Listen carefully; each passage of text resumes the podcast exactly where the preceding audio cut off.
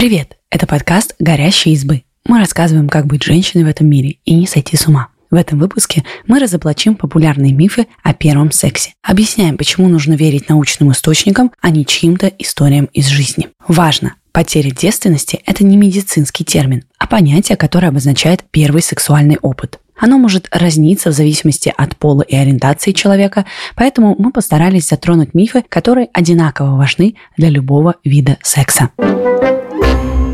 Миф. Девственное плево – свидетельство невинности и непроницаемый барьер между влагалищем и внешней средой. Девственное плево на самом деле не полностью закрывает вход во влагалище от внешней среды. Это слизистая, то есть барьер с отверстиями, причем самыми разными. У одной девочки плево может быть в виде кольца, это самый частый вариант, но у другой – решетчатый или с перегородкой. Форма девственной плевы индивидуальна, но если бы она полностью закрывала вход во влагалище, вы бы с трудом вставили в него тампон, и во время менструации крови некуда было бы вытекать. Такая аномалия бывает, но редко и сопровождается сильными болями в животе.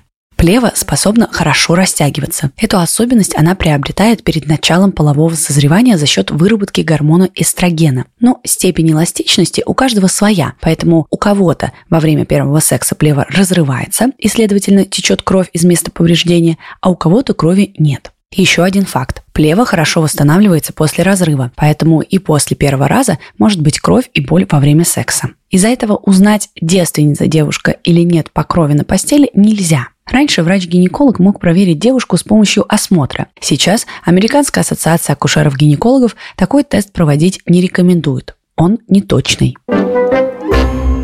Миф. Первый секс – это всегда больно. Не всегда. Боль может быть связана с разрывом девственной плевы, но больно бывает и от мышечного спазма во влагалище, и если вы нервничаете или боитесь в этот ответственный момент. Еще одна важная причина болезненных ощущений – недостаточное количество смазки или излишняя напористость партнера. Чтобы сделать секс менее болезненным, попросите партнера не ускоряться, делитесь своими ощущениями и не пренебрегайте смазкой. Миф. Во время первого секса я точно не получу оргазм. Точно нельзя определить, будет у вас оргазм или нет. Вы можете не получить оргазм и во второй, и в третий, и в десятый раз, а можете и получить. Предсказать, будет ли у женщины оргазм, пытались в исследованиях, но все слишком индивидуально, и все варианты – норма. Чтобы получать оргазмы регулярно, нужно экспериментировать и изучать себя наедине с партнером.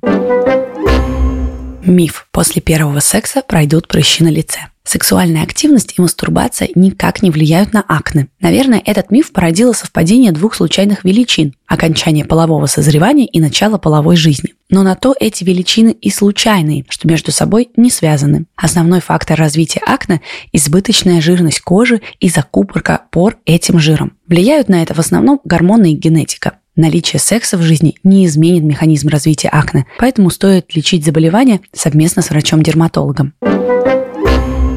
Миф. Лучше не говорить парню о том, что он у меня первый, иначе он не захочет секса со мной. Если парень сбежит от вас, когда узнает, что вы девственница, вздохните с облегчением. Наверное, он не очень готов брать на себя ответственность за ваш комфорт в постели. А значит, нужен другой, более чуткий и внимательный партнер. Если с вами произошла такая ситуация, это не повод умолчать о своей невинности перед сексом. Представьте себя на месте партнера и подумайте, хотели бы вы откровенности с его стороны или нет. Было бы здорово поделиться своим предыдущим опытом, был он или нет. Когда вы на берегу оговариваете все нюансы, возможные проблемы в сексе и переживания, это обычно сплачивает пару и может привести к более приятному и чувственному сексу. Но выбор только за вами.